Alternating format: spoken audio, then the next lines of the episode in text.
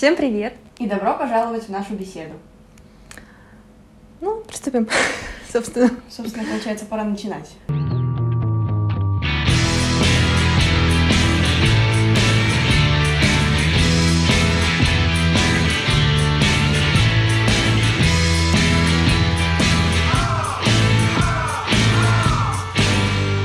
Я сегодня хотела поговорить на очень интересную тему.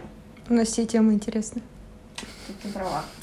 Вот. На еще одну интересную тему. На очередную интересную тему. Террасон сказал, что если измерять объем книги не числом листов, а временем, необходимым на то, чтобы ее понять, то о многих книгах можно было бы сказать, что они были бы значительно короче, если бы не были так коротки. И еще... Есть цитата, которая обратная к этой цитате. Некоторые книги были бы гораздо более ясными, если бы их не старались сделать столь ясными. Или столь яснее. В общем, как я для себя сформулировала, то есть я сделала эту цитату более емкой, более короткой и более понятной. То есть я считаю, что книга измеряется не количеством прочитанных страниц и не количеством затраченного на нее времени, а количеством понятого, то есть качеством прочитанного. Mm-hmm. Вот. И, собственно, об этом я и хотела поговорить. То есть э, многие люди очень часто как-то так говорят, что вот я прочитала книгу, в ней было аж пятьсот страниц. И ну, они такие, это так много, я, я так прочитал, mm-hmm. я такой молодец. Вот. А по факту, ну, ты спрашиваешь, а что ты понял? Ну, что, какая мысль, что ты вынес, mm-hmm. что ты понял? Вот, то есть, допустим, mm-hmm. довольно часто встречаются такие книги. Э, я не хочу называть никаких авторов. Чтобы, не дай бог, не обидеть. Э, да, я не хочу никого обидеть, это лично мое мнение. Ну. Э, очень часто сейчас появляются такие книги, в которых э, мысль... Э, тебе преподносится на блюдечке с золотой каемочкой. Да. То есть, допустим, вот ты читаешь, да, книгу, например, какого-то художественного произведения, какое-то художественное произведение какого-то автора, да, угу. и в ней есть мысли глубинные, то есть скрытые, которые ты должен понять и найти для себя. То есть, ну, не все мысли, ну, понятны. А есть мысли, которые попроще, то есть, ну, ты читаешь и понимаешь, ну, да, здесь идет речь там о любви, например, угу. и, ну, о людях там, и вот их взаимодействие, то есть, ты такая, угу. да, здесь такая-то, такая-то мысль, и ты к ней приходишь, вот, и, то есть, ты спрашиваешь у людей, вот таких вот, которые читают пятьсот страниц, в итоге получается, что они, ну, просто берут, как бы, количеством страниц, не понимая того, что они прочитали. Возникает э, такой тезис у меня. Я считаю, что большинство книг сейчас, на данном вообще этапе, то есть в наш век, ну и какие-то авторы, которые сейчас существуют, современные, современные угу. авторы, большинство книг стало просто формулировкой и так понятных мыслей. И я считаю, что это действительно так, потому что ты берешь книгу, а в ней описано, ну, все, что и так понятно. И некоторые авторы, меня это очень расстраивает, они оправдывают это тем, что, ну, я же тебе это сформулировал, то есть, да, это все знают, но никто не может сформулировать. Как это никто не может сформулировать? А еще бывает, что они, наоборот, говорят, вот, это та мысль, которую все знают, но так редко вспоминают о ней. Да, это... Это, это, это любимо. До слез. Вот. Я хочу сказать, что и в, как бы, литературе прошлых веков, даже которая культовая, которая прожила многие-многие года и века, есть мысли, которые есть, ну, то есть лежат на поверхности, о которых автор говорит прямым языком, прямым текстом или ситуацией, а есть вот эти вот мысли, которые надо раскрывать. То есть ты такой копаешь, копаешь, копаешь, и вот она. Но многие этого не делают. Да, да. Многие этого не делают. К сожалению. К сожалению, вот. И, собственно, ну, возвращаясь к Террансону, uh-huh. то есть, действительно, да, это так. То есть, книгу нужно... Ее не нужно измерять, ее нужно понимать. Ну, то есть, когда дети, допустим, да, читают книги, они uh-huh. зачастую, ну, не понимают этих мыслей. И это нормально. То есть, есть сложные книги, в которых ты не можешь до чего-то дойти в определенный возраст. Но это же умение у детей. Да, это, ну, это... это приобретается со временем, uh-huh. это приобретается с годами, это понятно. Но мне все-таки хочется, чтобы люди стали грамотными. То есть, чтобы люди научились думать. Потому что очень много людей, они берут книгу и такие... А вот и мысль. Я хочу, чтобы просто люди читали качественную литературу и могли отличить хорошую книгу от плохой. Не показывай эту книгу. Вот, я хочу, да, ты права, я хочу, чтобы люди действительно читали качественную литературу, потому что вот меня очень сильно расстраивает, что, ну, действительно, сейчас очень появились вот эти книги, угу. в которых э, вот эти вот лозунги всякие, призывающие к тому, что надо разбогатеть очень срочно, очень быстро. Вот, я даже где-то видела книгу там «Разбогатей за три года», «Разбогатей за год», «Разбогатей сейчас». Ну, то есть я уже разбогатела, вот, читая названия просто этих книг. И получается...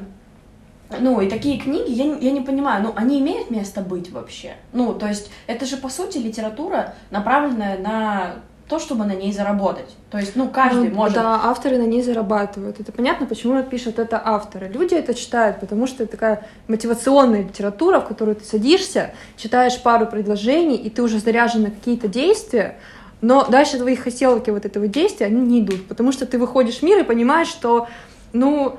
Надо что-то делать все-таки, а не просто сидеть и читать книгу, и все у тебя приходит. То есть, если в книге сформулированы тезисы, да, угу. то есть, вот, допустим, есть качественный курс, да, по бизнесу, а есть некачественный курс по бизнесу. Как отличить качественный курс от некачественного курса? В некачественном курсе будет описан путь человека от начала до конца. Угу. То есть, как он пошел, что он делал, куда наступал, где заморался, что случилось. Путь. И когда ты читаешь чей-то путь, ну, ты не можешь его реализовать, потому что это путь другого человека. Это путь человека, который, может, даже на другой точке мира живет.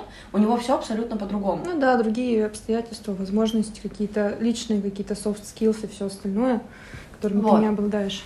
А качественная литература, я считаю, что обязательно должна быть описана в книге, ну, какая-то не просто мотивационная речевка, угу. какая-то речь, а именно какие-то средства, какие-то цели, то есть, ну, объяснение того, то есть человек должен понимать, что он хочет, к чему он стремится и как он может ну, это достичь. Получается, грубо говоря, должны даны быть инструменты, а не объяснен, типа, дорога вот от пункта А в пункт Б. Вот я пришел вот так, возможно, у тебя тоже получится, но не факт. Да. Но я понимаю, почему люди это читают, потому что это приятно читать. Когда ты берешь книгу, тебе говорят какие-то очевидные, но при этом очень приятные мысли о том, что ты можешь чего-то достичь, что ты такой молодец, если ты будешь работать, идти к своей цели, и ты такой весь классный, все у тебя для этого есть, надо просто чуть-чуть постараться. То есть человек это читает, ему это нравится, потому что это, знаешь, такой, типа, lifting up, ну, то есть ты такой, да, я классный, я могу это сделать. Но потом, когда, ну, многие люди вообще, читая такую литературу, не приходят ни к чему в жизни, ну, чаще всего, потому что то, что им рассказано, это и так до этого было, и они, может быть, это делали, но это не рабочая вещь. Пока ты... Ну, то есть они понимают, что надо в какой-то момент начать трудиться. А... Что? Да, прикинь. Я трудиться? Не... Я недавно узнала. Ну, делать прям что? Ну да, то есть, что не все так красиво, как это описывается. Ну, то есть, безобразие. Это, знаешь, это как в фильмах показывают какие-нибудь быстрые нарезки, где про песню Eye of the Tiger человек начинает качаться, бегать по утрам, заниматься вообще спортом и побеждать... Песни из роки. Да, преодолевать себя. А потом, когда ты начинаешь все это делать сам, ты понимаешь, что тебе надо встать утром пораньше, пойти бегать, а пока ты бегаешь, тебе тяжело, ты потеешь, ты устаешь.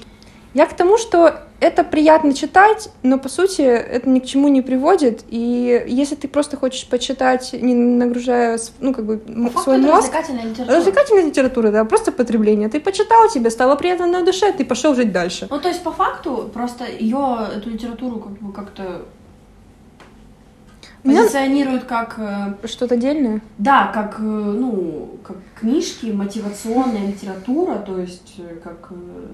какие-то мировые бестселлеры, да, то есть... Ну да. На них так и пишут. Ну, вот здесь так написано. Вот. А по факту это просто получается, то есть, ну, мы делаем вывод из того, что мы пришли к чему, угу. что зачастую эти книги не приводят тебя к тому, к чему ты, возможно, хочешь прийти. Ну да. То есть эти книги не поставят тебя на какой-то путь истинный.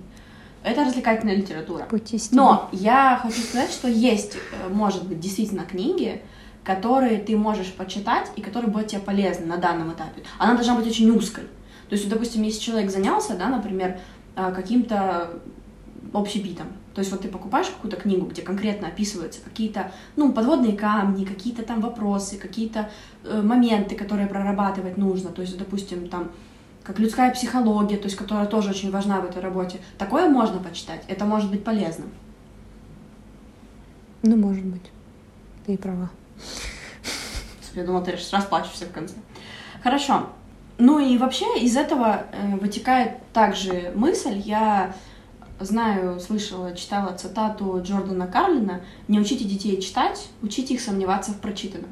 Мы говорим о том, что люди читают, потребляют и такие «да, да, да, да», но у них нет какого-то противостояния, то есть какого-то внутреннего вопроса у них нет, то есть, угу. а зачем я это читаю, почему, ну, да. а, то есть, а что мне это принесет, а надо ли мне это вообще читать. Мне очень не нравится, что в школах сейчас и раньше, может быть, сейчас как-то что-то поменялось, ну, про наш опыт, но короче, раньше, говорить. допустим, тебя не учат сомневаться, тебе не разрешают сомневаться в прочитанном, то есть вот ты прочитал литературу, и тебя спрашивают, каково твое мнение, и ты должен согласиться с прочитанным, обязательно, то есть, если да, ты... разве? Да, ну, в принципе, то есть вот ты читаешь, да, на уроке литературы, и преподаватель, он же работает по алгоритму определенному, ну, да, в основном, методичка. То есть по методичке, многие mm-hmm. преподаватели. Mm-hmm. Есть, конечно, очень классные мировые люди, которые классные преподаватели, которые работают с тобой не просто по методичке, а работают, учат тебя думать, учат тебя учиться, учат mm-hmm. тебя как раз-таки сомневаться в прочитанном. И это, mm-hmm. ну, это здорово, то есть, э, и как раз-таки суть в чем, то есть я имею в виду, что очень жаль, что дети на уроках литературы не учатся думать. Хотя литература, она должна побуждать тебя к тому, что ты должен уметь размышлять. Да, то есть тебе должно... Литература, она ведь не просто, ну, дает тебе размышлять, она ведь у тебя вырабатывает фантазию, воображение, учит тебя думать, мыслить рационально даже. Угу. Не только математика учит тебя мыслить рационально. Угу. Литература учит тебя мыслить рационально. Ты читаешь... про Раскольникова и думаешь, ну я бы бабку не пошел убивать. Вот так тупо. То есть, понимаешь? Ну, то есть, вот... Но она и столько вопросов ставит перед самим тобой. Ну, то есть, ты, мне кажется, через литературу, через авторов познаешь внутреннюю, как бы, самого себя. Да. Да, поняла? Супер. Да, то есть, ну, действительно. Да. Ну, ты как бы через какие-то темы, которые поднимают авторы, не знаю, и, ищешь грани себя, то есть вот здесь да, вот тут нет, это мне нравится, это не нравится, то есть я бы поступил так, а не иначе. Ну, как бы размыш... размышляешь параллельно и с автором. Люди сейчас классическую литературу, то есть там Достоевского, Толстого и вот таких вот, ну, каких-то мировых классиков русской и зарубежной литературы, uh-huh. то есть uh-huh. мы не только русскую литературу смотрим, мы смотрим еще и зарубежную литературу, которых нет уже, да, допустим, живых, вот этих вот, вот эти умы великие, почему-то некоторые люди, очень узко мыслящие люди, очень узко мыслят при чтении книги. То есть это их, это им не дает читать книги. Ну давай не будем говорить, что узко мыслящие люди. Мне кажется, это просто люди, которые со временем не научились. Но это навык. Можно и так сказать. Это просто навык. То есть люди-то могут и хорошие способности иметь, и все остальное, и вообще, если бы они вовремя пришли к этим инструментам чтения и понимания, они бы, может, и молодцы бы были. Ну, ну да. У меня немного другая мысль. Я клоню к тому, что м- есть люди, которые высказывают такие мысли, как «А зачем читать художественную литературу, если она не приносит мне пользы?» То есть некоторые считают, ну, у меня есть такие приятели, ну, ну были, по крайней мере, mm-hmm. в моем окружении, я стараюсь не общаться с такими людьми, которые тянут меня на дно. А, я сама есть, справляюсь, да? У меня и так с этим все нормально. Нет, я не тянусь на дно, все хорошо. Вот. А, такие люди, как, допустим, вот у них... То есть они считают, что читать нужно литературу, которая, вот как раз-таки, о чем мы говорили, вот эти книжки, где сформулиров... сформулирована понятная мысль, и книги, которые там по бизнесу. Как мне сказал один молодой человек, я читаю только новую философию. Я думаю, извините. А что по старой? Ну, а по старой вопросики. Нет, нет, нет никаких вопросиков по старой. Так. Ну, а новая философия... Две мысли у меня сейчас появилось. Не забудь их. Э, вот. А новая Хорошо. философия, это как раз-таки... Это как раз-таки, ну, какие-то книги из серии, ну, того, что у нас вот здесь лежит. То есть вот, вот верхняя книжечка. Я не хочу ее поднимать, не хочу говорить про нее, потому что это будет неправильно. То есть, да. Как будто я что-то плохое имею против автора. Ну, мы уже ее положили, тыкнули на нее пальцем, но в остальном ничего против не имеем. Ничего. Вот. И, то есть, эти люди, как вот, ну, мне высказывал этот человек, то есть, у нас сложился диалог про такие книги, такие, как вот данная книжка, и про художественную литературу, русскую классику и зарубежную. У меня в какое-то время возникло, ну, перенасыщение русской классикой. Но я не считала, что русская классика не приносит каких-либо полезных плодов. Uh-huh. А этот человек мне высказывал мысль, что, ну, зачем мне читать русскую классику, да, uh-huh. про любовь или про войну или про кого-то там еще, если я могу почитать книжку мотивационную и почерпнуть из нее больше, чем из той книги. Зачем мне... Можно опис... сказать? Да, секунду. Да. Ну, то есть он говорит, зачем мне описание Я дома, думаю. описание природы? А по факту, по факту, эти люди, почему я сказала узкомыслящие, потому что он читает книгу и мыслит очень узко, когда ее читает. Он воспринимает картинку буквально. То есть... Его не научили воспринимать чего более широко. Он, видимо, прогуливал уроки литературы. Ты его защищаешь. Вот. Так вот, что... можно, да? Да, высказаться? Выскажи какие-то две мысли. Да, yes. Чтобы ты их не забыл. Так, я уже почти рядом, чтобы их забыть. Я хотела сказать о том, что я тоже очень часто слышала это мнение, и я понимаю, почему люди так говорят, потому что удобно, когда ты, ну, в наше время, когда все очень быстро, ты такой открыл книгу, прочитал две страницы, увидел какую-то мысль, такой, все, я понял, отлично, ну, типа, чек. Ну, ты же не подумал. Сегодня, сегодня почитал, вот. В литературе, правда, художественной выражено, выражено очень много идей, смыслов. Даже те книги, которые рассказывают, например, «Господа Головлёвы». Ну, то есть там крепостное право отменили, и как семья, которая, ну, всегда, допустим, у нее всегда были вот эти крестьяне, как mm-hmm. она вынуждена жить в это новое время. Mm-hmm. Казалось бы, да, ну, как бы, как это коллерирует с нашим временем? Ну, вообще никак в целом-то, да? Но там описываются глубокие душевные переживания этих людей, uh-huh. и вот эти вот состояния, и когда ты читаешь это, ты можешь это соотнести с собой, ты можешь, как бы, если ты, ну, тоже испытываешь какие-то тревоги, стресс, там, не знаю, ну, состояние приближенное к депрессии, не дай бог депрессия, вот, ты можешь, как бы, прочувствовать и понять, что это было раньше, что, ну, как бы, и раньше у людей были такие переживания, страдания или еще что-то. Да, и я согласна.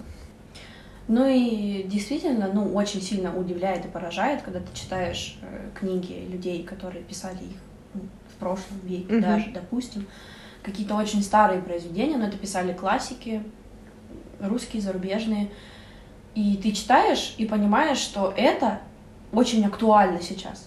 Да. Ну, то есть, вот, допустим, когда ты читаешь, даже если это фэнтези, Угу. тогда было, то сейчас это, ну, суровая реальность. То есть, если... Ну, в смысле, не фэнтези, скорее утопия, фантастика. Антиутопия. Антиутопия, фантастика. В основном у нас сейчас антиутопия. Фэ- фэнтези — это драконы, фантастика — это ракеты. Если так. Да. Экскурс. Бесплатно получается. Вот. Да, да. И, ну, получается, антиутопично очень угу. у нас сейчас все вообще в мире. Угу. И, ну, они писали антиутопию, а ты читаешь и, ой-ой-ой, ну, почему так где-то похоже что-то, и ты... А сейчас у нас тема, которую мы хотели сегодня обсудить. Да. Мы хотели поговорить про Айн Рэнд. Не зря у нас здесь лежат две ее книги. Это «Атлант расправил плечи», очень популярная сейчас книга, mm-hmm. очень... Она попсела как-то, я считаю, это мое мнение. И «Источник». Она менее популярная, но тоже имеет, э, так сказать, свою какую-то популярность. Да. Почему мы привязали ее к этому выпуску? Потому что, во-первых, что «Атлант», что «Источник» — это очень э, большие произведения в плане количества страниц. То есть, допустим, три тома «Атланта», два тома «Источника», каждый да. где-то по триста, по, ну, не знаю, четыреста страниц.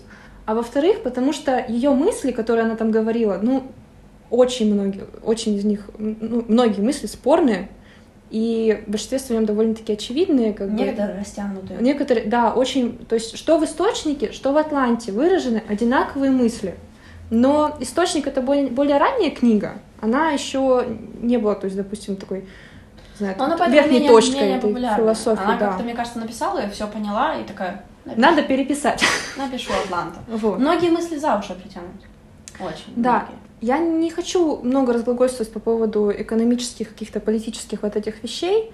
То есть, ну, для нее важны были эти темы, потому что если смотреть на ее биографию, то э, ее семья вынуждена была переехать в Америку, так как, ну, то есть в России она вообще была из Санкт-Петербурга, и в России начались вот эти все волнения коммунистические, и у ее отца забрали их бизнес, то есть аптеку. И на нее это, ну, как бы сказала, огромное влияние, что мы видим и в книгах. И когда она переехала в Америку уже и ну, потом стала писательницей, во многих ее книгах идет ну, не, пред, не предложенный какой-то новый вариант экономики, а скорее осуждение именно коммунизма, ну и социализма. Mm-hmm. С чем я согласна, это мне, мне нравится, как ее книги могут сказаться на личности человека. Ну, то есть, если брать ее идеи, не, при, не применяя их к обществу в целом, потому что ее идеи к обществу в целом, ну, как бы, если их накладывать, да, на это, они не сработают. Ну, просто потому, что, допустим, ее герои во всех, в обеих книгах, главные герои, это идеальные создания. Они прекрасно выглядят, они там стройные, у них блондинистые волосы, голубые глаза, они такие все красивые, и они идеальны даже в плане характера. То есть, они вот такое вот чистое воплощение всех ее идей. Но при этом они, у них никаких недостатков нет. Они всегда правы в ее, в ее литературе. Я думаю, идеальность — это вообще отклонение. Ну, то есть это картонность такая, ну, как бы... Ну, это, пластмассовость это, больше. Ну да, это не делает персонажа интересным, ты не переживаешь за него. То есть в ее книгах вот эти идеальные персонажи — это творцы, то есть, например, Говард Рорк, который главный архитектор там в этой книге, угу. Или Голд, который в, в «Атланте».